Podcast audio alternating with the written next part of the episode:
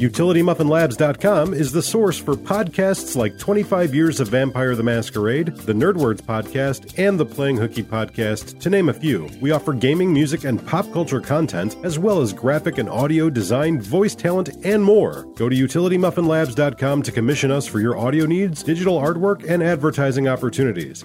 UtilityMuffinLabs.com, consistently rated adequate.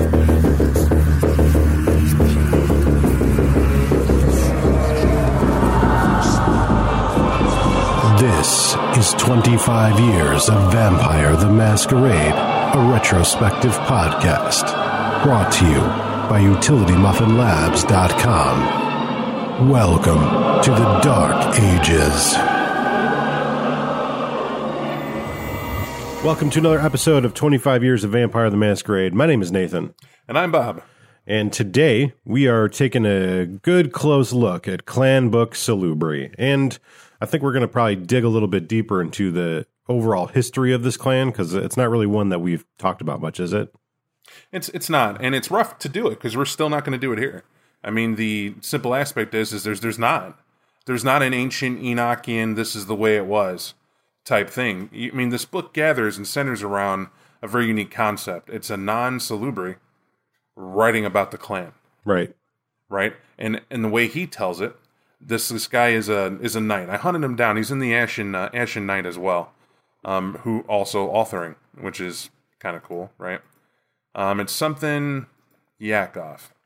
It's uh, like Simon bin Yakov or something like that. Yeah, Simon bin Yakov. Yeah. Yep. Um, he's the he's the author, and he goes through in, in great detail and respect um, of the Salubri itself, um, themselves. Excuse me. But how he says it was that he's approached, right? It was cool. Someone out of the blue mentioned a dear friend of his, which is another Salubri that he wished he could run into again, and you know had lost touch with. Right. And this guy puts him in touch with these three warriors, who come up to sit down and tell them his tale, or tell him the tales of the Salubri, which is what he wanted to know and they each have their perspective about specific things and that's that's sort of how this book rolls out why that's unique is because it's it gives you the impression this is not a book where some clan's just lying Right.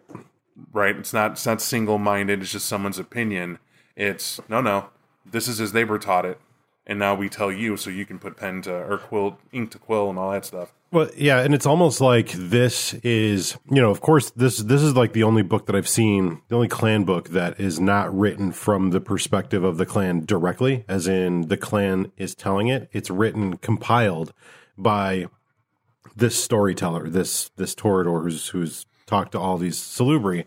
But it's like the one clan where I'm like, I don't really see a reason for any of them to lie at all. no In fact, mm-hmm. it seems entirely counter to their whole clan for good or for ill, depending on your perspective on this bloodline. even going as far that in this day and era when it was done, which is the Dark Ages, it talks about the three warriors when they when they go to speak. You know, it's like I'm I believe it says I'm Raziel and I'm touching this book as are the two warriors to my left. You know, and we swear that these words are true. What?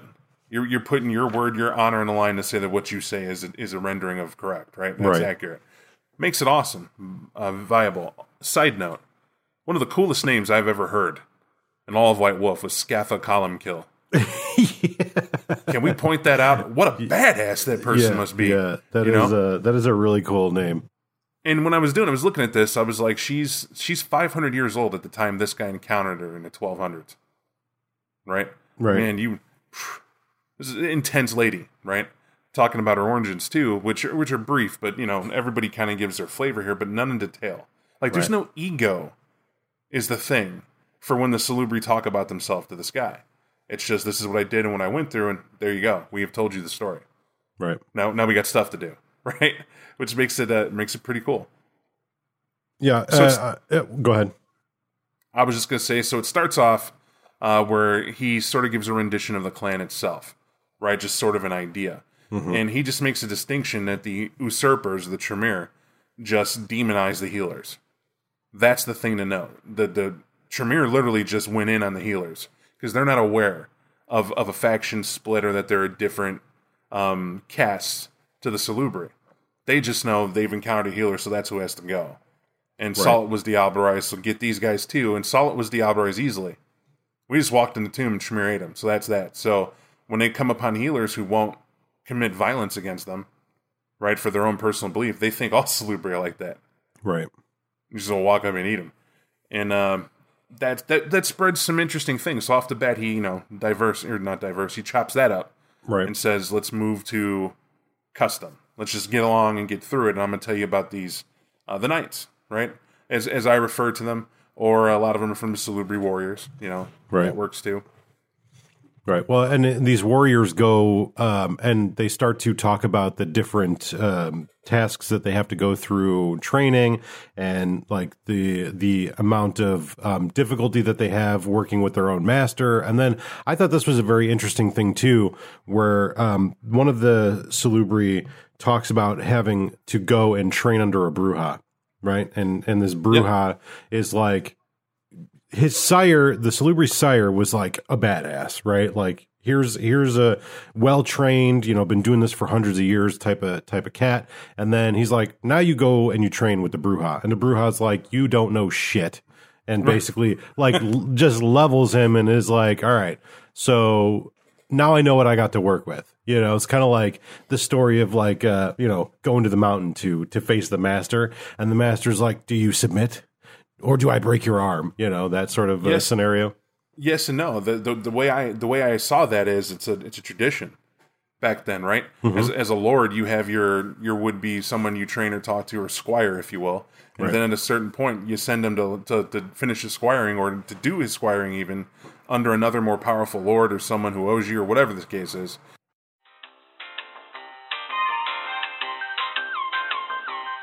Please hold while the podcast you're looking for is located.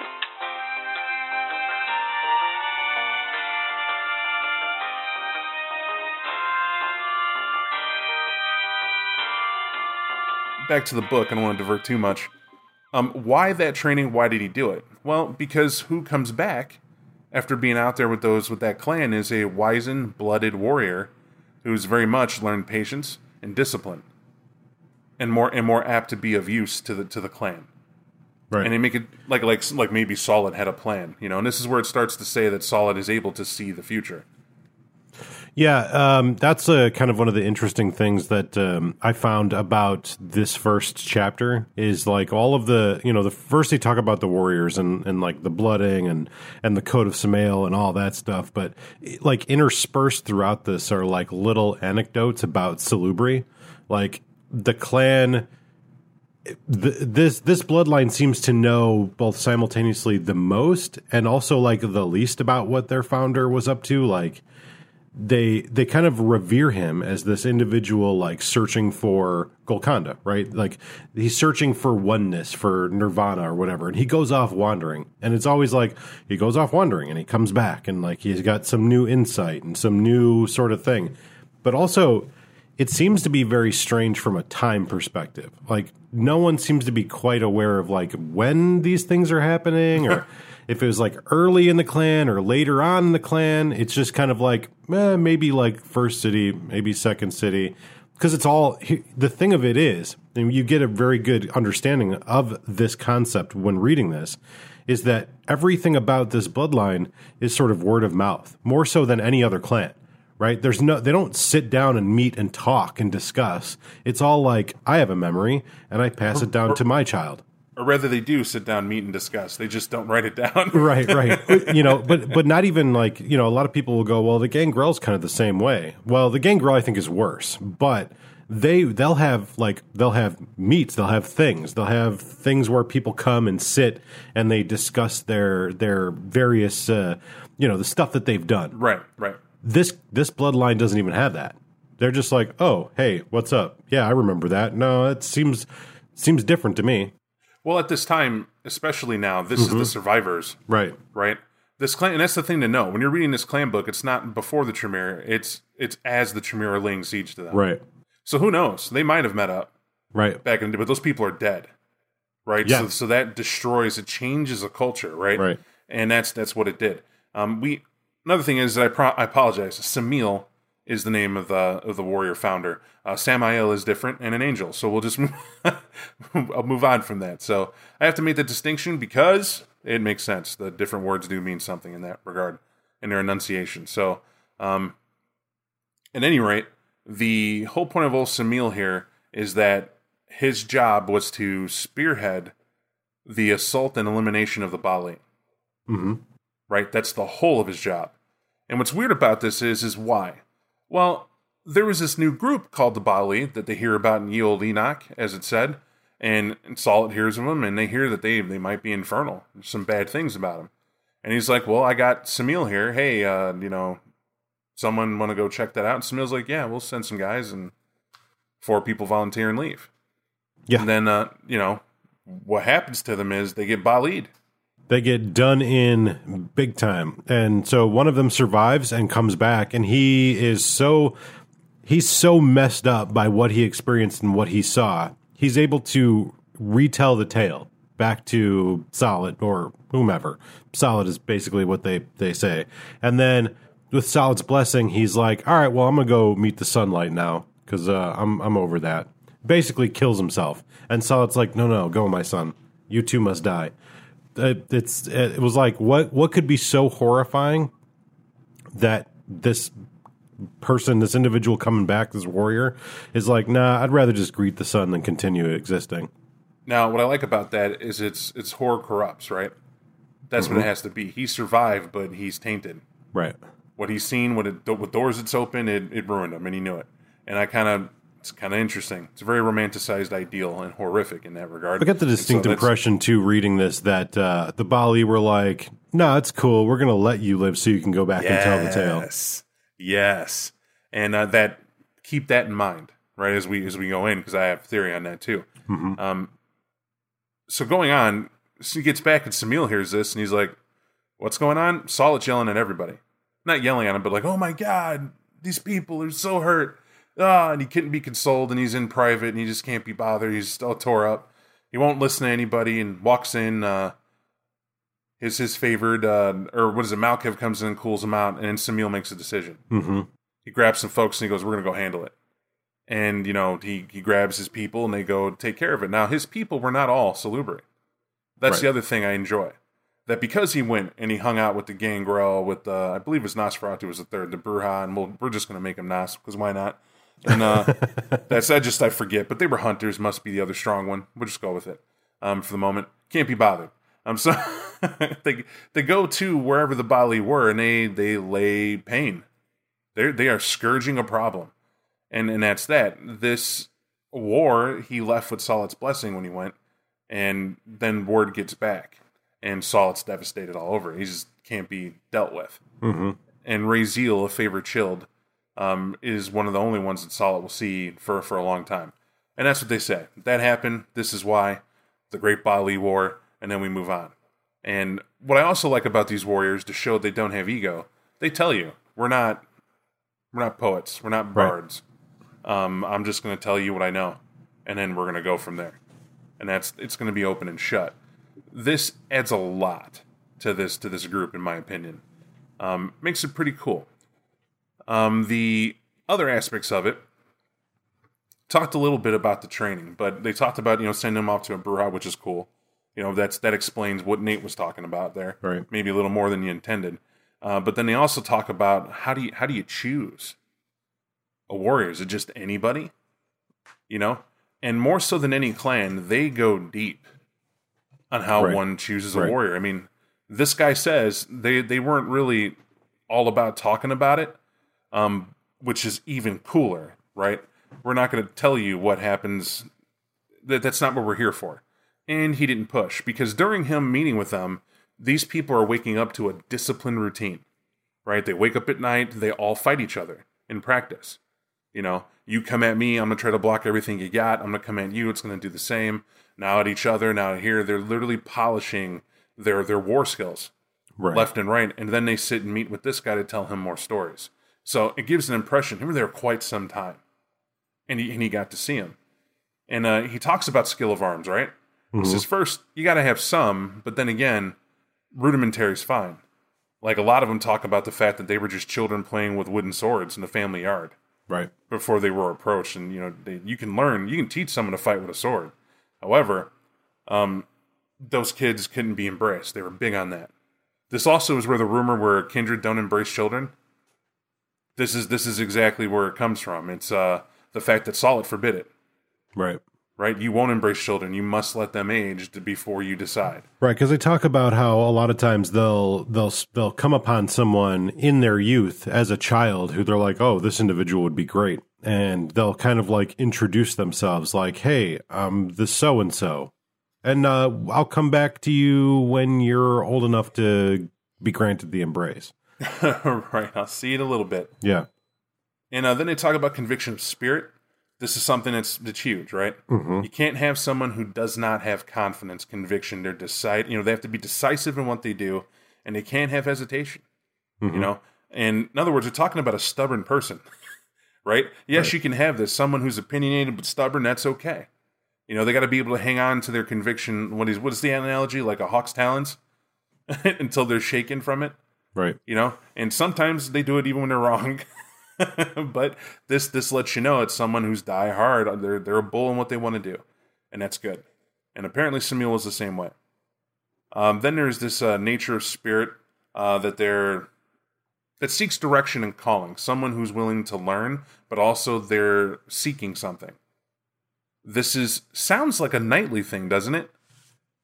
Like i'm gonna be a be a warrior chosen and now that i have these skills i'm not like to me it's arthurian in a lot of ways Yeah, well, I mean, basically, one of the things that they kind of like try to emphasize about the Warriors is that there isn't like really a time when they're just chilling and relaxing. They're basically purpose driven, whether it's, you know, f- hunting down the Baali or, you know, trying to stop the usurpers from destroying their clan or whatever it is. Like they're purpose driven. They're not just like, well, I'm a warrior and, uh, you know, I've got time for poetry and time for philosophizing. No, they're warriors. They're basically single minded and purpose driven. You know, not, not that they're unthinking, not that they're like the Terminator, but that if, if there's, if there isn't something happening, they're going to look and seek out something that have to happen. right. And that's uh that's another cool thing. Yeah. in my opinion all those things determine uh, how they choose someone right? They have to fit the criteria in some capacity. Then they go to their proper training which this is unique and adds to nate's theory uh, back in the day. I don't know if you recall saying it but i do and i liked it and i agree with it that there's a connection between the salubri and the assamites and it's here Definitely. seven years training. Right? He's he's mm-hmm. quick to point it out that it's seven years that he trained under his sire Right. before the blooding. Right. Now, what's unique about this, Assamites do seven years training too. As immortal. Now they do another seven because they're awesome, right? But after their seven years trained as immortal, they go to the Heart's Blood to receive their embrace and do another seven. Right? That's you know, you're an immortal now, let's teach you how to do that. When you think of it, they're over here doing seven, and who knows what they do afterward, you know, because they got to go on this path seeking type thing. But the fact is, that's too that's too on the nose. Well, and the other thing too about like the blooding, um, you know, that's that's something that uh, the Salubri warriors are supposed to go through being blooded.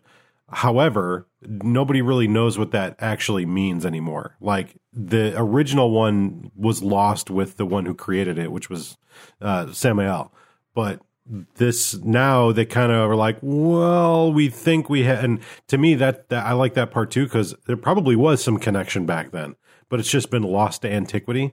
So yeah, I mean the the Assamite, the Salubri, the Baali, they're all sort of like intrinsically tied to one another from way back in the day when you know the rivers ran with blood and all that. when, when tying people was a thing. right. Um, I do like that the the guy, the author, had an actual diary entry of what the blooding was, mm-hmm. right from somebody who went through it. Now they call it a. He didn't call it a lesser blooding there, but that's why they start calling it lesser blooding. Right? It's exactly what you said. No one person can agree on what it was. right. Right? And it's such a personal thing. But this is where they receive their name. Yeah. right? That's the important thing about the blooding. No matter how the ritual is conducted, it is one that tests your ability of self control, thus dignity, and all your training works. And then near the end of it, you'll be asked what your new name is, right? Like any good cult, right? Any good Right, right. fraternity, right? This is this is the thing. It's like we're gonna be here. You know what name came to you as this went on, and you say what comes to you.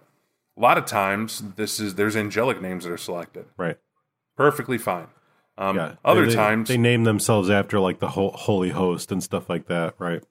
I thought if somebody said, you know, okay, you know, tell me now, what is the name I shall call my new brother? And dude's like, Bill. right? it's like, I, then I shall call you Bill. No, no, wait. I it, knee jerk. No, it's the name known. That's the name Samuel will call when he comes back to ask us to fight the host for I- the final time. I just kept thinking of Fight Club. Like those in Project Mayhem have no name. it's the same thing, but you get the process, right? Have fun when you make this up. Uh, in your game, you're going to have to. Or you could take the one out of the book that did a good job with it. You can read that and judge for yourself. Um, however, they move on to, to a very interesting concept. And they go, the warrior in Golconda, do they seek it? And very simply, Scatha uh, Column Kill more or less says, hey, look, um, it's all about melding yourself and your skills with the beast so that they work as one in conjunction. And that's It- it's about creating a balance. right. And if uh, if this book gives you anything about this clan, that's something that you should keep in mind as a theme running throughout. That the Salubri are all about balance. They're all about equals and opposites. Now, what I enjoy about that balance is that it points out the fact that they don't need it. Right? When I read it, she more or less was saying Golconda, sure. There, there are some who seek it. She says that. But she's not about to lay down her sword arm and, and decide that there's no need for that. Right. to go ahead and seek it. To her, there is a balance she sees clear, and that's that. But that strength of purpose could very well be her pursuing Golconda. And she more or less says it without having to say it. It's it's an impression given, which I enjoyed how I mean that must have been difficult to write, but it message is seen. And from that, they definitely agree on one thing. You don't diablerize to get Golconda Right. it's not going to happen. and It's not. It's not a way to do it. So, um, and they move on, right? And they talk about you know their modern and what have. Oh, I forgot. Someone's going to ask, are there fallen salubri? Eh, bound to be, right? But what they refer to as fallen angels in this book and in Exor is something you got to really put your thinking cap on and notice. They're talking about those salubri anti-tribu or salubri anti sorry, the salubri warriors that refuse to follow the teachings of Samil because of the usurpers. Right? There are those who can't forgive. Saul taught that you should live and let live in that regard. Right? Almost turn the other cheek in a way. Right. And and despite that, that you know, hey, they came and did us wrong, you gotta learn to move on from that and blah blah blah. And don't seek retribution. You know, now it's like now it's the plight of the of the warriors to defend the healers Right. and to, and to do that, and that's that's your purpose and your calling. In that, you can seek whatever. And there's some warriors who absolutely didn't agree. You know, they came and warred on us and killed our founder. I'm sorry, but that's that's payment. We're we're right back at them. We not now we wipe them out. Are we not warriors? And a lot of them are like, uh, yeah, we are, but we gotta gotta respect the the dream, and and that's that. They don't agree. Yeah. So in anger, the Salubri were like, guess what? We're just going to call you by fallen angel names then, and, and you're out. We will have nothing to deal with you. Now, the why behind that's really simple. If you have some badass Salubri warriors running around smoking Tremere and Chantries and looking for all sorts, you essentially have a problem, don't you? Yeah. Right? Because you're trying, on one end, you're trying to say, we're not demons, we're not devils. Meanwhile, a third Chantry's burnt as, as more Tremere vanish in the night and screams are heard overall.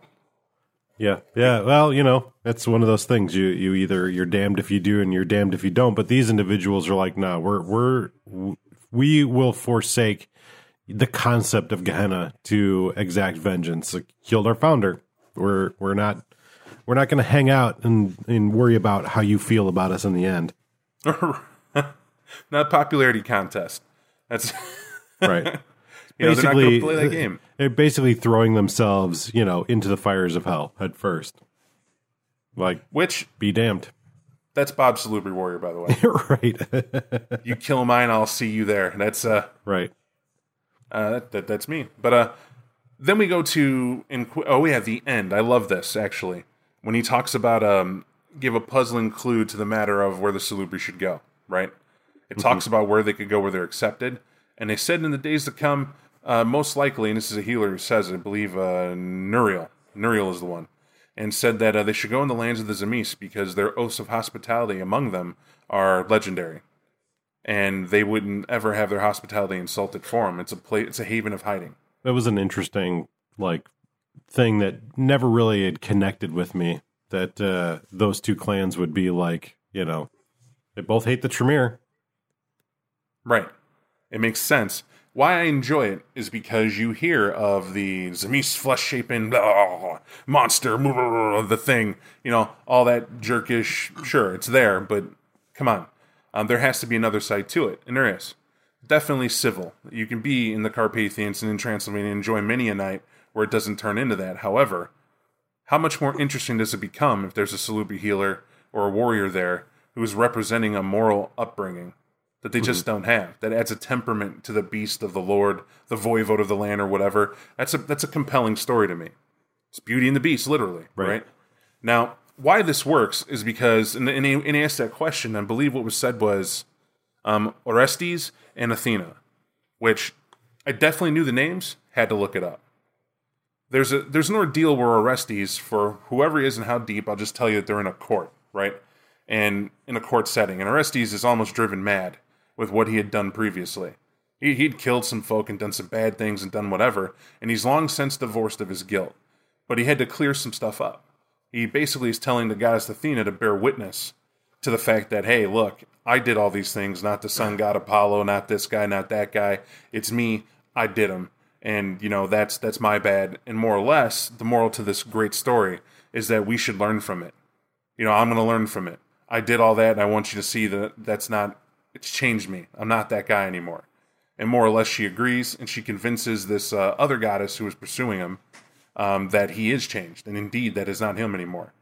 And so it's that. So the lesson there is that the hells and evil that you commit before can hit a point to where it's gone, you've done them, and you have to move on. Right? You become something else after that. Right? So if you're not if you're no longer Mad Maxing across the world, destroying everything, there's sort of a uh, catharsis. Right? Where Right. You're, you're changed now, and who you are moving forward is different from the person someone might have met back then. And it has to be met. Why I thought it was brilliant where they put it. They don't put it in a chapter and title it that where everybody can hunt it down. They put it kind of nestled as a Easter egg in there to look it up like Yeah. some weirdo. Th- It's um it's one of those things where I would say it's both a negative and a positive. Um, for me, as like just a, a someone who enjoys reading the material of this game, it's it's fun to read through and just digest an interesting story. If you're just like, where do I find the the actual information? I'm looking for like I need to get to the chapter so I can recite it. This book is going to be difficult for you to to consume in a way that makes sense. And I will say this: it's 2019. You have a smartphone, right. If you're telling me it's too hard for you to type three freaking words and look up where they come from, you just don't have that interest. That's okay, but don't yell at us that it's hard to do. You can do it. And why I mention is because they're telling you exactly where Saulot got it from, where he's from. Does it not?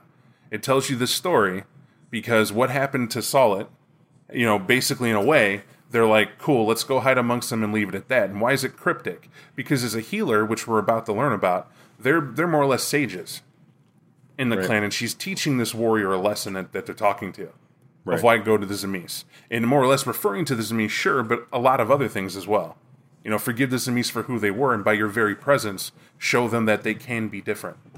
Perhaps whatever difference that is, you know, that's up to them, which is cool. Also, also it ties across this book into their founder, right? Saulot Right. wandered all over the place and did some questionable things, right? That's it's it's a big thing. So, uh, moving on. Song of the Healer, right? Just straight up talking about what healers do. Yeah. Yeah. I, for, I for the most part, just gonna say it. I'm gonna let you take the reins on this because when I, I read it, but every time I read about the healers, um, there's a bit in me that's just like, okay, Oh yeah, uh, yeah. I, I don't know. Um, I'm not really into like the the savior, the the nun, the you know the. I, I I've I've always felt like the healers were kind of like. I don't know the weakest part of this clan, um, but that's not actually true because I didn't even know the Watchers existed. uh, until I read this. I didn't know there were three factions. I thought there were only two I was going to say. because I'm dumb. no, but but the truth of the matter is, like I've I've never I've never really been inspired by this clan because I've only read the modern rendition of this clan, and to me, they're not particularly inspiring until like revised edition, where you start to learn about the warriors and joining the Sabbat and all that stuff, and that stuff I found entertaining and interesting. Um, but like reading about the healers, you know. Um, they're not just individuals that that go through and and you know cure people of their ailments. You know, they're not just like doctors. Sometimes that healing can be a spiritual healing as well. And you know, the brace, the embrace they talk about very much in the same way that the warriors did, but from the opposite side of the coin. From you know, s- someone who shows that that propensity towards being able to provide, um, you know, healing, uh, warmth, um, you know, things of that nature. Um, and you know, they go through uh, all of the information that the the healers try to do, and and this conversation is a little bit different because there's four healers involved. It is. It is. It is four healers involved that, that talk about this. But the one point I want to just make sure we get there's a lot that the healers say, and then there's cool stuff that the author puts in here about the healers, which kind of saves this section, in my opinion. Um, in particular, when they talk about the healing powers of the Salubri and how they are distinctively not of Cain. Right. Right? They're not of Cain. It can't be. No, nothing that Cain did healed anything. Well, then there's an argument in there among the healers who are like, well, you know, Cain never displayed the powers of the the usurpers either, and you know, who knows, da da da da. da. And there's that's the thing. Like, there's no concrete information here. There's a variety of different stories telling you maybe, maybe not. But my, my point was mm-hmm. talking about that, it talks about his journey to the east. right, This right, is what he came back with. Now, why I point this out is because the Baali went to the east as well, right. right? And that's that's where you start seeing this pair up, and those rumors start coming about, which really not rumors. Well, so I the one thing that I wanted to kind of mention here, and what I start to get the feel of while I'm reading about the healers and I'm reading about Saulot's travels to the east, and kind of that thing that I was mentioning earlier about balance.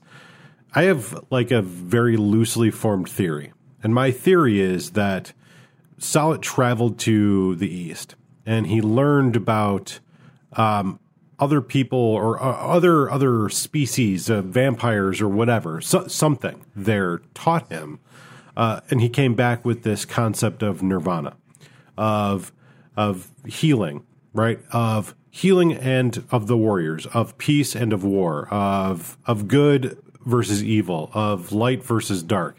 And uh, you know this this chapter and later information is kind of starting to make me feel like very distinctly Saulot created the Baali because he had created the Salubri and there wasn't a balance. He created these creatures, these vampires that he espoused to being absolute good, right? Healing, wh- whatever that is. And, and and this book deals a lot with like evil and good. It like outright states like good versus evil. And I just I feel like the Baali were created to be the absolute evil to the absolute good that he had already created because he determined that Golconda was attainable through absolute balance. That's what I think. Now, as far as where he goes from there, I don't know. The only the only problem I have with that at all is the fact that it talks about the age of the Baali. Mm-hmm. Right from their own clan, from the Assamites rendition to this one, the Baali were in Enoch, um, well, before a couple of Canaanites embrace. Right. But they weren't there as Baali, but they were there. They were they were one of the evil tribes out and whatever. Well, what we call evil, Right. Um, out there doing their thing, and then someone comes along and embraces them, and it was thought to be Tzimisce. It was thought to be Ashur, and and he's another one. A candidate is Saulot, mm-hmm. except couple times now we've run across where more or less people are like it was Saulot. Right. Right there, they're insisting it was Saulot. Uh, that that had these guys, which means his clan was kicking the Salubri before the Baali, and it kind of backs up your theory there. And I enjoy how that that neatly fits. The problem is you have to be one evil bastard, evil bastard, to decide that okay, cool, I have these vampires are not good. Mm-hmm. Right. I, I don't care what what side of the argument you want to come from. They are stealing life from other people to continue their own. That's not good things. Right. we're going to go make the Baali and in there. So they're, they're juxtaposed, and it's great to cause this great strife, war, and conflict. it's an interesting thing, and it's not to say that you're wrong.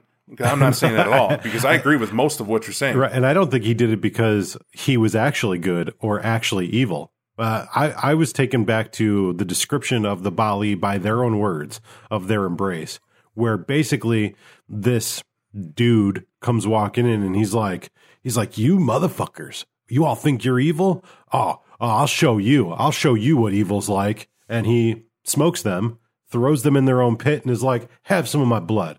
So I don't think that he thought about it rationally. I think he was like, no, I, I honestly think about Salubri. Think about who he, they talk in here about who his best, who Saulot's best bud was. And it was Malkav. Right.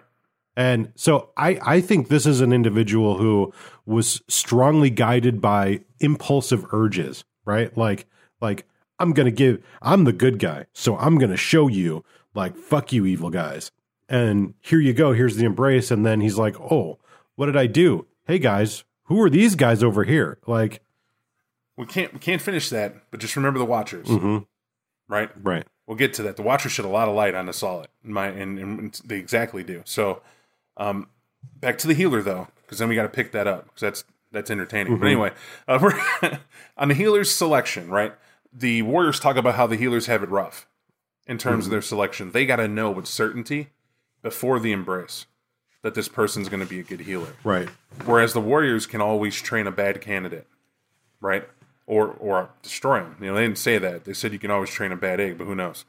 Um, maybe they have a Spartan Cliff. I don't know. But uh, the, the healers, they're supposed to be sages, healers, priests, um, teachers, all rolled into one, right? Um, that's that's rough Yeah. that's rough. How do you choose someone like that? And they talk about it. You know, a healer basically has to watch someone for quite some time. If you find a child that seems to have these capacity, they'll stick around Mm-hmm. for a hot minute and see how they develop and the choices they make and see and see who they are, what they become. That's why a lot of times when you see something in writing with them, they they are children are somewhat drawn to them, and a special child will have their attention. That they're, they're special for a reason, right? And that and that goes goes from there. Now, once you're selecting and you're doing it, what makes a healer want to do that? We already said it. Your very nature is already given to you, right? You had it before you were embraced. After you were embraced, which they go through an extensive process, and my only my only critique in this whole book is that the Salubri apparently know a way to make blood fit in a wineskin and come out just as easy. right? Liberties of the writer. We let it go. We let it go, right? My brain's like, yeah, okay, cool. They, Whatever. They, they're just Yeah. awesome. And uh, but the Salubri make sure they have blood on tap. You know, is a, it's a quote a phrase, but basically plenty of vesselage around Mm-hmm. um, in containers because they know that the first hunger is always the worst frenzy. Mhm. We can't train them not to frenzy. That first night's going to be bad, so they you know have them drink it all, and boom, you have a healer. You have a healer who's now ready to train and get the world, doing very much what you know to be healing, and a misnomer. I've always always had been told, and I wanted to wait for this pod in particular, where folks go, "Oh yeah, two things. Uh, the Salubri healers are always seeking Golconda." Nah, they're not. Yeah.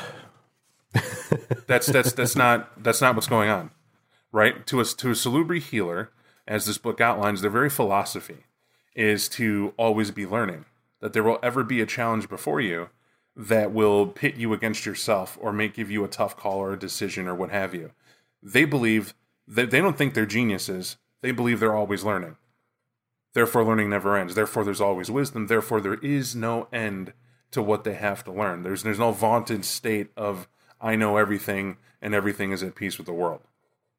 That's not there. Have some salubri hikokanda, perhaps in your game, Right. right?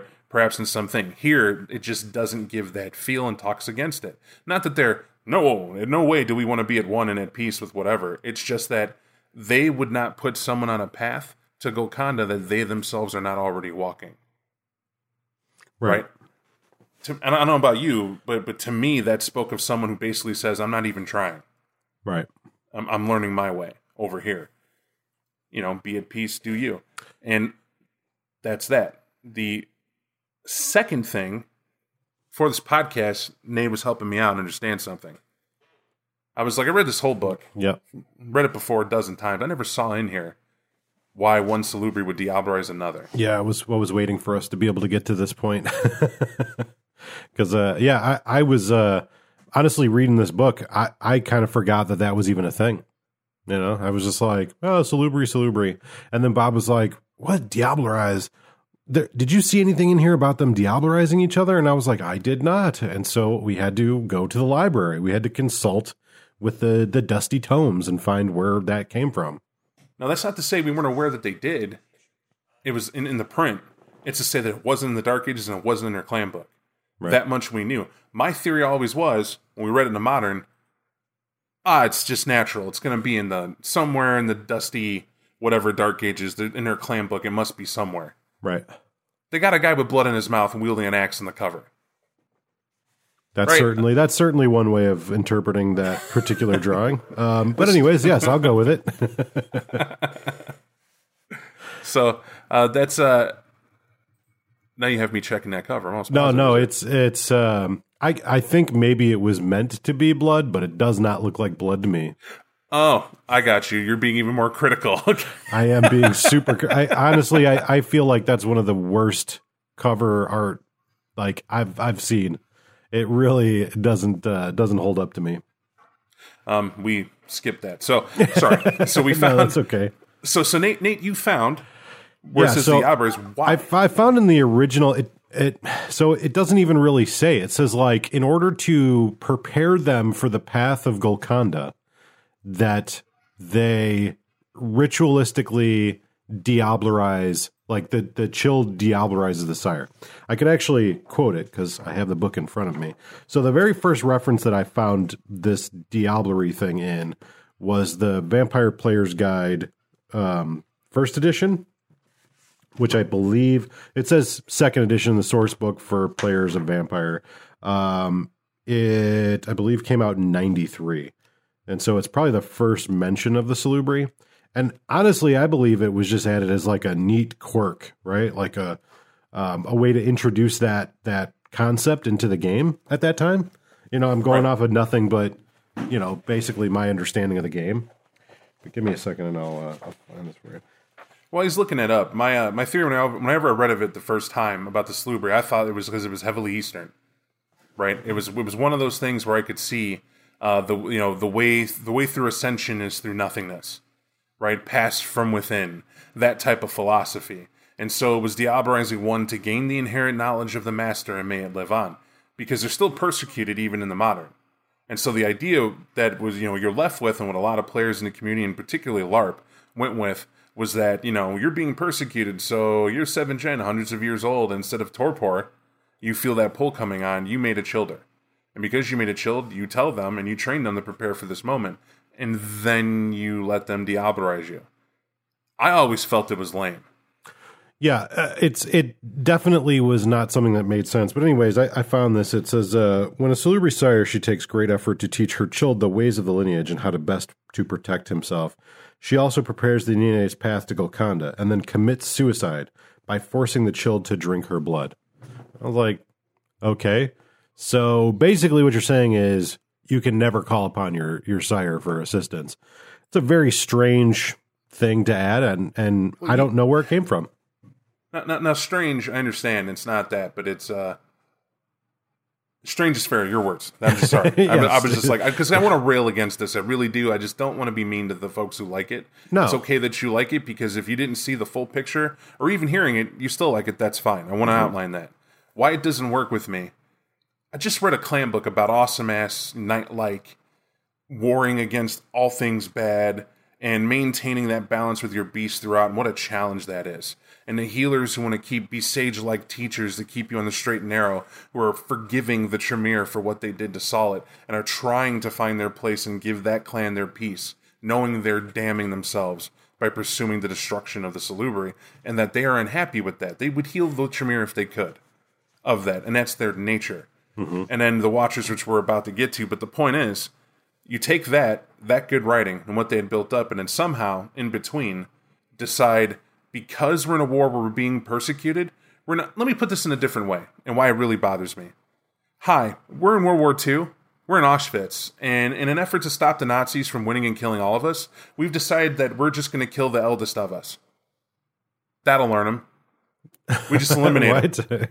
Right? Exactly. Like, no rhyme or reason. If we kill them, then the Nazis Right. can't kill them. right. Okay. It, Yeah, it doesn't doesn't really make any sense. But to me, what it really comes down to is that these earlier versions, uh, at least the 1993 version, I'll give it to because this came out before the rest of the clan was fully realized. Right? It's like an idea, and they're like, "Oh, let's let's throw it in here."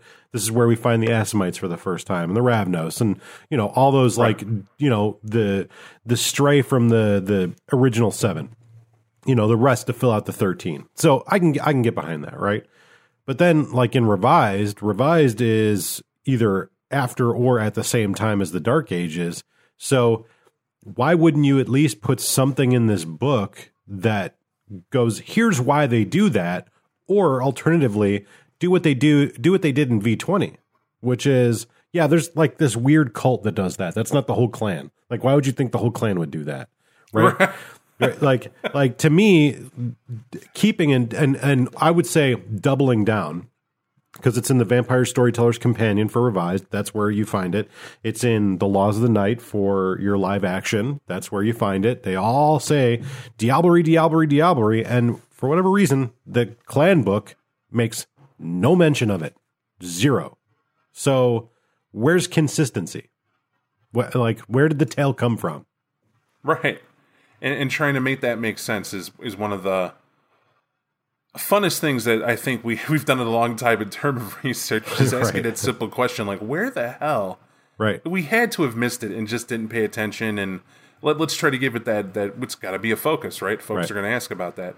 Yeah, we, folks, it's just something happened and they Well- had fun writing it and they wrote it in and wrote it out. And it's like it's like everything else. If you don't read every single word in these chapters, you could easily miss it because there's like two different occasions where it just says like all the salubri are eighth generation, and then it moves on. It doesn't say in there. It doesn't reiterate in there. So if you didn't read all of the flavor text, which is why you should read, you're gonna miss it. Right? You're gonna be like, wait, I'm supposed to have diablerized my sire? I didn't I didn't know that. Boy, do I feel like a dum dum.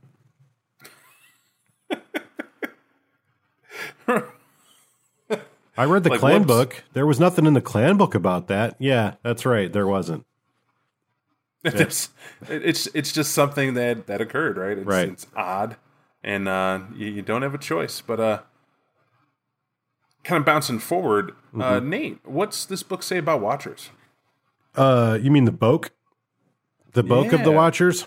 Because I don't know. The I don't. I don't know what the fuck a boke is. Does your Does your book say that too? Um, my book absolutely says Boke. Uh, yeah, I don't know what a boke is. I looked it up online, and um, the only thing I could find was that it was like English slang for throwing up. Right, it's vomit. yeah, so uh, I don't know if that's intentional or if that's something that's It's misspelled. It's got to be intentional because they're not liked, right? yeah, I don't know. I, I couldn't tell you. like, neither faction like the Watchers. Yeah, so so I don't know what a boke is, but uh, I also really, after having read this, I don't really know much about what the Watchers do either. I assume they watch. Right, exactly. Um, that's that's the assumption, or or better said, they won't intervene. Right. right. They stay they stay where they're at, wherever they are, and, and they just they just don't get involved. Yeah, Right, they as just say uh, they seem like um, the like the autark political faction of the Salubri. Like they're just like meh. Y'all can swing at shadows and you can do this heal whatever. I'm just going to go over here. So yeah, needless to say, there's like less than a full page about them, and I was I was not particularly impressed by the concept. So you know, I'm I'm all set with that. So, and for those of you who remember, we we kind of we did go over the Watchers uh, in the modern revision. I thought, did we not? T- no, uh, that's me. That's Dark Ages V twenty. My bad. Nix It's, uh, it's all right. My bad. So the next chapter goes on about um, basically the different relations with the other clans.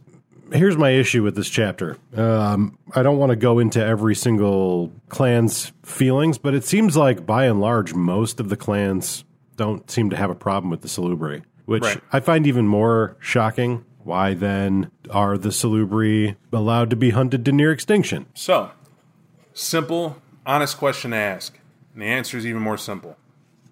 We're in the Dark Ages, or well, we're we're in the past, and we don't have the Camarilla formed operating and moving on. We don't have a lineage of people or a link of clan to clan relationships, right? What we have is two clans who've linked up. The Tremere have linked up with the Ventrue for survival. Remember, we learned that in Transylvania. That's where they were founded. That's where they're at. And the Ventrue agreed to back them in return for assistance in what they got going on. So the Ventrue is spreading this idea around uh, about accepting the Tremere, but the Tremere have revealed a great evil. And they, they spread this poison, and the Ventrue is supporting it. What's the cost of one clan? Mm-hmm. Right, is more or less what they got to be thinking, and that has to be the mindset. It seems to be open and shut in that regard. To what extent, I don't even think they know.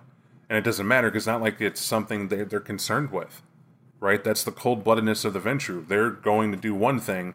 The Tremere are involved in this usurpation of war with their parent clan. And then here are the Salubri, who they just diob. We know why.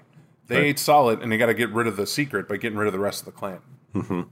You know, because they don't want to ruin things with the Ventrue. So what does this do? Well, everywhere they go, the Tremere are spreading their bullshit. Mm-hmm.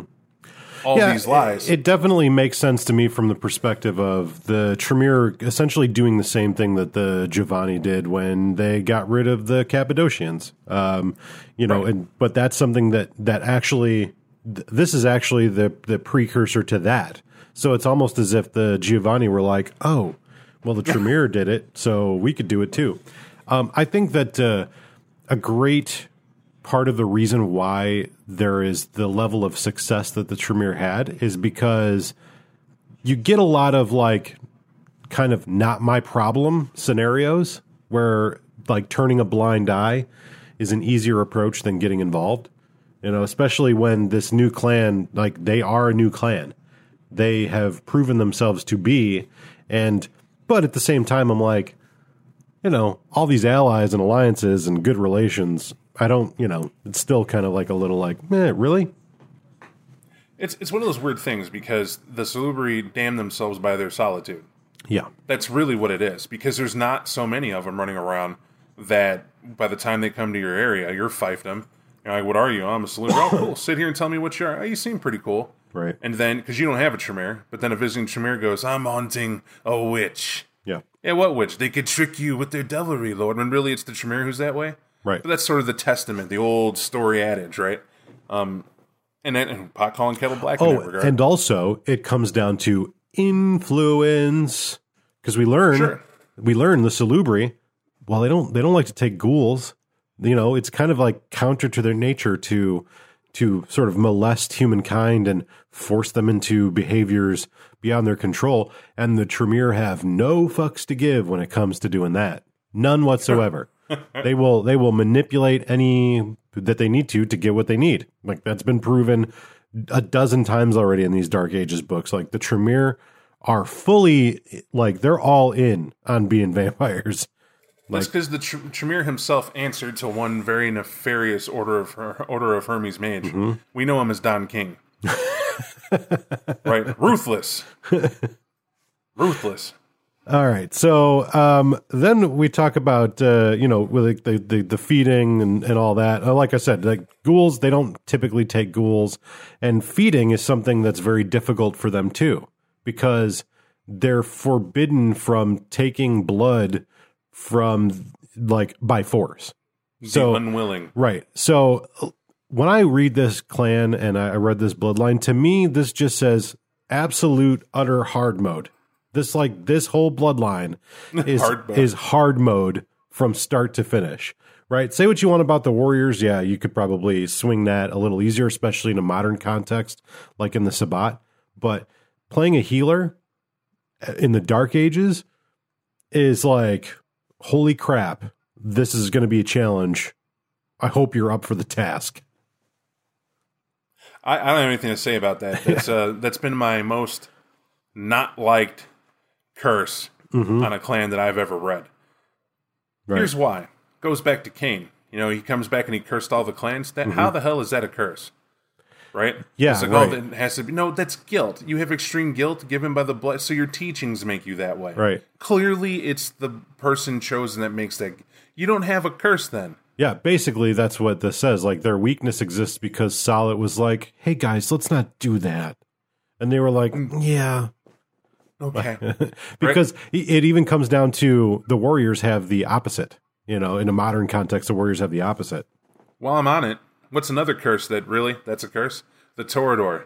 Mm-hmm. It's pretty. I Right. can't stop staring at it. You will So forever look at things that are pretty and see how pretty they are. For you know, it's yeah, it's You will you will obsess in the things that are gorgeous and wonderful. yeah. I don't think that the level of depravity that caused the curse was the same for the Toreador as it was for the Nosferatu. I'm just saying. Right. Meanwhile, back at the Nas, we have to put them in asylums hidden from people because dude got embraced last night. Yeah. Yeah. Yes, sometimes our changing. our embracees turn into piles of goo. You know, just Right. that's ugly. Yeah, Eric's here. It's going to be another week before he's done. yeah, sorry, his So, bones uh, are, yeah. are are shape shifting right now into starting to look more like a bicycle and less like a human. He's really resisting the meds too. We're not certain how that's going to go. What? Even cursed by God, bro. Yeah, yeah. Okay. Just Alternatively, the Brujahs sometimes get real angry. you, what about the Ventrue? I don't like this blood. you will I forever want the only other be able to feed on the blood you like the most. oh no! Each Ventrue has to have a Roman bacchanal to understand what blood type they like the best. right, right. Uh, Setites aggravated damage from the sun. Multiple. You can't go out in any light. Okay, that's kind of a shitty curse. That sucks. It is. But it's it's way worse than like, man, don't talk to that Brujah for too long. He might get real mad. Don't insult his his uh his artistic project of Yeah. pasta on paper. Yeah. He's trying to put on the best salon possible. It's my salon. I'll do what I want. He's throwing books, you know. Yeah, bro. When's the last time you seen anybody use spaghetti in that fashion? huh? Nobody. Cutting Can't eat the spaghetti. stuff. Toreador's like, oh, it's so beautiful. oh man, I'm so cursed being a Toreador. Sorry. And the Tremere curse too. Don't forget Yeah. that. What was theirs uh, again? They get bloodbound real easily because they weren't like vampires for that long. Yeah. We get bloodbond real easily because we're bloodbond from the beginning, and basically we just keep getting sauced every time we messed up. So let me get this straight: you're addicts. Mm-hmm. Is is that the flaw? Like you don't get a choice. hey, you want to join Clan Tremere? Take this bump. Yeah. you like what you see? Did you like it? it tastes good. Is it smooth? Grandpa bump. You want some more, bro? Of course you do. Read this book on ancient Aramaic, and we'll get back to you. So let's talk a little bit more about Saulot, shall we? Oh yeah, sorry. Big segue. Yeah. All right.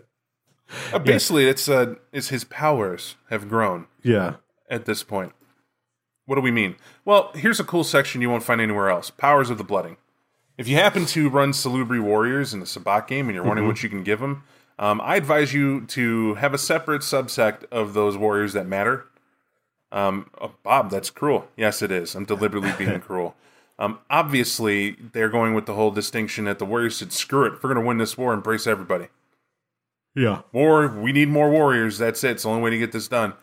Uh, okay, kind of flies in the face of it, but I guess those fallen angels we mentioned earlier lived on and became these warriors, and that's it. However, why do the actual warrior code and style and play die off? Never explained to me. If the healers made it, why didn't the warriors? Right. And I never understood that. And so, my advice is don't let that stand. In this chapter, they give you powers of the blooding. And you know your code, of, your code of Samiel that you have, you make it, add it up, and you can get it from this book pretty easy. Well, Just I, have to do a little work to make it yours. yeah, I think uh, all the stuff in here would translate very well to a Sabbat game. Um, you know, with your your uh, Salubri warriors, uh, your Salubri anti tribu, if you will. Um, I think that uh, much like a lot of the clans that that find themselves dwelling within the Sabbat for you know mutual cross purposes. I think that there's not a lot written b- about the Salubri anti tribu except for like what's in the base books. This is definitely a way that you can add a little bit more um, nobility to that bloodline and a little bit more ritual and uh, yeah, like overall usefulness. Or you know, don't you know, do it the other way. Just have the Sabbat and have a Salubri warrior. Basically, this is cool stuff written that we feel sat in this book, never got updated, and just was tossed to the side. And it shouldn't have been. It's only two powers. but those two powers kind of explain what the point of the blooding is, right? Tracker's Mark and um, Blessing of the Name, mm-hmm. and they're both cool. They're really cool. I know some people go, "Oh, they're so powerful." Not really. Yeah, what about Right. the level 10 that's in here? That's that's interesting. Um, I don't like to talk about level tens ever. No, no, especially not ones that are basically just like I hate to, to do this, but basically just like true resurrection. just, oh, that guy's dead. Oh, I've revived him. I've returned this. Yeah, it's it's whatever. It was it was a time and a place, right? That's it. Yeah. Um, and then uh, from here, you know, we- uh, th- by the way, if we hadn't emphasized, there's a ton of like merits, flaws, powers in here. Um, you know, they are what they are. You know, I I think uh, if you're into the clan, you'll probably like them. Um, You're gonna you're gonna overlook the fact that the Nos don't have dominion over the Warrens. Oh, oh, well, I think It's that's a just three point merit for Salubri. I think that's just a naming uh, uh, convention. I don't know that it's the same as the that, but yeah, yeah, basically, It certainly reads like Warrens. yeah, it does, it does. Hide amongst the Nosferatu. It's a brilliant idea, actually. Yeah, uh, what, the Nos won't care till they Where are you gonna hide? till they need to get rid of you. You know? Um, seven point merit to be blooded by the code. Right. Yeah, Players Yeah. options we mentioned in school. Do it. There you go. Moving on. Just mentioning it. Um, what it's like to be unblooded. yeah, yeah. It's a five possible. point flaw. I guess that's and, how you- Uh, huh? And I was, I was going to say, I guess that's how they got to be in the Sabbat. Yeah, right. You weren't blooded by the code? Yeah, go south. Mexico City is where you should reign. yeah, They'll teach you. They have need of you. yeah, definitely. Um, and then like stuff like odd eye. Bob's got an odd eye. I do. His third eye is pink and it glows. It glows pink. Yeah, I don't And know. it cries tears. So, um, and then uh, you know you have your your ten sample characters, and those are a thing. I mean, they're they're like they are in every book. You're going to ask. characters. At least I did. I was like, oh, look at this template, the Holy Thief. Interesting. There must be a Watcher. And um, what they are going to put up here, though, is that its concept or cast is the Holy Thief. Mm-hmm. I think it's your choice. You know, concept's Holy Thief, cast is whatever you want. Yeah, You can throw them in there. So we're just, you know, don't look for examples of every cast in here. No, uh, I that's that's the interesting thing. I, I've I found that like their their Valeren is you know either warrior or healer, but there's nothing really to indicate Watcher. It's a, like to me, I don't know. Watcher's kind of like it was an idea, but it doesn't really. It's like kind of functionless. Doesn't really amount to much, in my opinion. Um, and then, uh, yeah, so uh, we skip ahead a little bit and talk about the, these historical figures of note, the the dwindling few, as they call them. Yeah, there's uh, all sorts. There's Raziel, Matthias, Yale, Jack Mm-hmm. of Dawson. Um, Jack of Dawes' horrible picture looks like he has a cowboy hat. Oh, I'm glad I wasn't the only one who thought that. It's like that's such a terrible picture. It's, it's going to happen. I guess it's supposed to be like a, a plumed hat. I guess, Mm-hmm. but I had to try too hard to get that. Yeah, Even remember what plumed was. My brain hurts now. Uh, but they do have Ahab, the traitor. Now, I want you to know something. Why Ahab is my question. yeah. I don't. I don't know. Uh, they, they they basically they say in here like they they don't remember his name, so basically they give him the name of Ahab. I don't know. Like someone said, what's his name? Was Ahab. That is the one that betrayed us. Like, what? Okay. Um. All right. I guess that's that's that. I was just curious because you know they got a clan that was uh, made on Enochian. Mm-hmm. They talked in Enochian, and that's that's how it is and what they do. Yeah, You know. All right. That was great. the other thing I forgot to mention too. That they they they talk about in here how typically the clan only communicates in Enochian. They're the only ones that still know the language. And I was like, oh, How like John Dee and the occultists that helped him make that language up in the 16th century, yeah, um, which we're not even in yet, and they know Enochian somehow. I know it's real Enochian. It's true Enochian from Enoch. But it's all right though. Yeah. It's uh, it's there. It's fictitious. It's great. They went with it. Yeah. It's unique. Um, but basically, this guy is one who becomes. He joins the Baali. Ahab the traitor is a former um, salubri that becomes Baali. If you know the Baali clan book and read it, you can be an apostate. They embrace you in. It's sort of like you're done with your clan. come on in. We Yeah. can help you out. You got, And, you got uh, ways to handle that. We got donuts. You know, there's, it's all sorts of things they use. Those trickery. Now, they have a historical note of interest section, right? Mm-hmm. Uh, to this guy, uh, Simon Ben Yakov is basically like I ran across something important. Uh, basically, it goes ebob ebob hip hop. A Baali told me at another place, another time, that a dude who embraced this evil clan of clans normally didn't have a name, Right. right? It is it is the story of the origins of the Baali clan. It's exactly what we went over in the Baali clan book, and it's been told by by this author's notes. It's been told a thousand thousand times. Everybody knows the story of some wanderer comes in, throws him in a pit. We we already talked about it, um, but his biggest concern is this one that he got from a Baali names the name names the name of the individual who created them. And that's this is the one the one where it's different, the one where it deviates. And the name is that of Saulot. Like it says him by name. Saulot came in and Dun dun dun. yeah. I mean, it's as, it's as simple as that. Um, I, I don't know what to say other than I'm not shocked, uh, but I am shocked. But am I shocked? I don't No, know. no. It's a it's do you is what you hear. Um, there's tons we could point out, right? I could point out to you that the duality of Saulot in his very nature, if he did embrace these two clans, and indeed seems he did, um, that it speaks of an Eastern mentality of duality, dualism. Um, that theme has propped up everywhere. We went over Cainite Heresy, where it was nothing but duality throughout that book, heretical ideas and themes and whatever. Why would these clans be different? right? If Enoch predated even Sumer, then you have to know the idea of a, of a light and a dark had to exist even then. And how do those antediluvians view God? It's definitely not the Old Testament God. It's before that. So what was it? Is it? Who knows? And here we have a guy going, well, says it's Saulot that made the clan. You know, why would they make it up? He doesn't Right, know. right. He doesn't know and doesn't care. Thinks it's a lie. He's going to burn and break the tablet. Yeah. All right. Yeah, so basically what we've learned here is that through a continuation of word of mouth and and um, conjecture and falsehoods, basically Saulot was kind of a dick, kind of the worst. Like I don't know, was it intentional? Was it planned? I still don't understand. So, um, yeah, you make your own conclusions. Like Bob said, it's your game, so you draw your own conclusions. These are just here to stir conversation and stir inspiration for your own games. So, Now, I want to point out how this book got sold, and it cracks me up. Mm-hmm.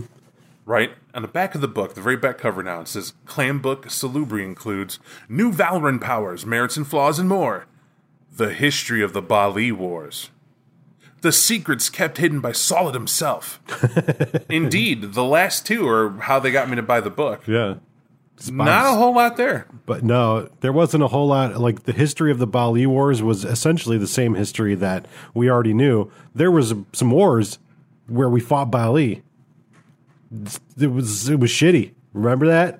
It leads you to believe there's like a chapter Yeah, where they go over the Baali. Like it's they sold you a bill of goods, sold me a bill of goods. Yeah. It- so so let's get to some final words about this book, Bob. What is your overall opinion about this product as it They has got been me. presented? they got you. They got me right. Um, this this book I hated. I literally did. I hated to the bottom of my, my soul because I hate being salesman and the book salesman. That's why I meant. That's why I mentioned it. Mm-hmm. The last two points were what I really wanted to know about, and what I got was keep reading. Thanks. Right. Mm-hmm. However, in terms overall of the clan and what they did have in here with content was pretty good. yeah. It's decent enough to go over a clan in the Dark Ages, especially considering in that time you had knights, you had you know sages, religion. You could see Right. them existing, having a point. My critique of the whole clan overall is it needed. Right? Mm. Hear me out. I think it would have been better clan if you called them Baali or called them Salubri, melded them both, and they had a cyclical behavior pattern. When they are good, they are really good and noble. But when they cycle, they're really bad. yeah. You kept that. I, I think that uh, in a lot of ways you're you're right about that. Um, this clan I've I've never really been super inspired by, but I feel like they're only interesting in the context of like the Baali. That's yeah, I can't even argue that point. If you took the Baali out of the equation, what you have is a bunch of nice guys Yeah. and gals who sit around and they're good people. If they're I good, they're the good yeah. vampires. If I were to pick this book up without any knowledge of the clan or the history, if I was just like new to the game, I would read this, and to me, they would very much read like paladins and clerics. That's what I would get out of this. I didn't want to say that. I thought that I wore that moniker solely, and I, I forgot we're, we're family. So naturally, I said, "Yeah, absolutely, absolutely," and, and that's why I was chuckling when you were like, "Oh no, don't forget True Resurrections in this book." And I, in my head, I was like, "Is it a thousand gold piece diamond they're using?" Well, it's a level ten, so I mean, it might as well be. right? You, you got to figure it out, and that's that's what it hit me with. Like, come on! But Right. at the same time, there's there's a third clan here that's peppered a little bit, and they kind of, if you've read it anyway, it's the Children of Hakim are in it too, in a, in a sense. And however, I found it ironic that in that clan book, above the Baali, above the Salubri, Morris talked about that both those clans than in any other book in a tying fashion. Remember, we went over the updated, the, the revised uh, Children of Hakim book, mm-hmm. and they talk about what happened in Chorazin with that war, how the Salubrian and Assamites teamed up and went at it, and how they defended Enoch and why, and how I get like a neutral perspective of telling you how the how, how it they, they told you how the sauce was made Yeah, right. you know, in a, in a good view. And then you're like, oh, okay. But then you read this book and you get, well, that makes sense why they would grab the paladin and the cleric. And then, oh man, read the Baali book and you get why the Baali are nonplussed. Right? It's my favorite part about the Baali book. Yeah, we reward with. Some people did stuff. Yeah, our ancestors got smoked. Yeah, they took out that. Well, who liked that club anyway? Chorazin was overplayed. You know, it's, yeah, whatever. I'm over Right. here now. Right. You know, we're doing different things. Let me show you what we got planned. Right. I think in that instance, if you look at all three and smush them together, they're okay. Yeah, I, I really feel like this book has some things that are I find very entertaining, um, very inspirational, getting the perspective of the clan. But I think as a clan book, it's really it's not great. It uh, um, yeah, it's it's just um, it's it's just not a great. It's not a clan I've ever found interesting, and and the things about the clan that do inspire me are not you know they're not really sufficiently talked about in this book. So I don't know. Um, I think if you're if you're a collector and you want to be complete, you should get this book. Um, otherwise, I don't really think it's going to help you out much from what you're already doing. You're probably well informed from the books you're running the game out of already. So If it's a Dark Ages game though, and you have people want to play Salubri, this book will help a lot. yeah, I, I- I think, will I state think that. that's true. It's not long; it's like seventy-one pages. Yeah, yeah. So, it's I like mean, all, even- all the Dark Ages books are a little condensed, clan book And wise. thirty, and thirty of that is is warrior, right? right, warrior right. and done. And then you know you got about ten more pages that are healer, and then the rest is like welcome to the show. Strangely enough, the only thing that really kind of captured my attention and was very much interesting to me was the warrior stuff. And you know, like Bob said, that's like thirty pages, so you know you can get that and get in and get done. Um, so yeah, I don't know. It uh, it is what it is. It's not one of my favorites for sure, but it's also not one of my favorite clans. It's just It is a good. I think it is a good book for again Dark Ages setting, which is why it says Dark Ages on it. right. Um, beyond that, you're you're golden to do what you do. Even in the even in the modern the V twenty Dark Ages book, even that book does them more justice. Yeah. And when they when they hand it out, this sneak peek before we get to that. and and them in the lore of the bloodlines I, I feel like makes them much more interesting than any of the other material about them combined so you know uh, you know read it if you want to be a completionist that's that's my opinion about a lot of these books but this one is like it's not an imperative book for your your playing potential so anyways uh coming up next week we have either a book review or maybe an interview. I don't want to give away too much because you know I don't know. You know we're still arranging things, but we might have an interview next week. Uh, if we don't, we are going to be reviewing uh, Fountains of Bright Crimson, a module for your uh, your consumption, and it's a module I don't think either of us have read. So Yeah, who's shocked? Yeah, I am. yeah, It's a match I never even heard about. I was shocked that it even existed. So Yeah. um, golden though, it should be a lot of fun. I mean, let's put that back here. That that that spark. yeah, absolutely. We'll explore together. Well, we will all hear of it. I'm certain it'll be read. yeah, we're we're probably going to read it. That's required for recording. Um, It yeah, that, that, that was double. That was that was deep comedy. Just Yep, so you know. deep, deep. All right. Well, cool. Thank you guys for listening. And uh, don't forget if you have any questions or comments, you can reach out to us on Facebook, on Twitter, on our website, utilitymuffinlabs.com, or you can email either of us uh, from the website. So go to the website, contact us, boom. Uh, and, uh, you know, if you have an interesting question that we feel like addressing, we will definitely address it on the podcast. Um, if you're listening to this the day that it's released, Friday, September 13th, we are having a meetup tomorrow on our Discord, Utility Muffin Labs Discord, at 4 p.m. Central Time. 4 p.m. Central Time, 5 to 7 Eastern Time. So, chances are, if you're listening to this any other day except the Friday it comes out, please disregard. Otherwise, we'll see you on our Discord Saturday, September 14th, 2019, at 4 p.m. Central Standard Time. Sorry. We'll talk to you guys later. Thank you for listening to 25 Years of Vampire the Masquerade. If you like our podcast and you'd like to help support our show, consider backing us at patreon.com forward slash 25 Years of Vampire the Masquerade. We offer reward tiers of additional Patreon only podcasts, t shirts, and personalized gaming experiences. Follow us on Twitter, Facebook, and Instagram, and go to our website, utilitymuffinlabs.com, for links to all of our social media, additional podcasts, and more. If you'd like to chat with us, submit a title for review, promote your gaming related stuff or anything else you can think of, email me at nathan at utilitymuffinlabs.com. Utility Muffin Labs, consistently rated adequate.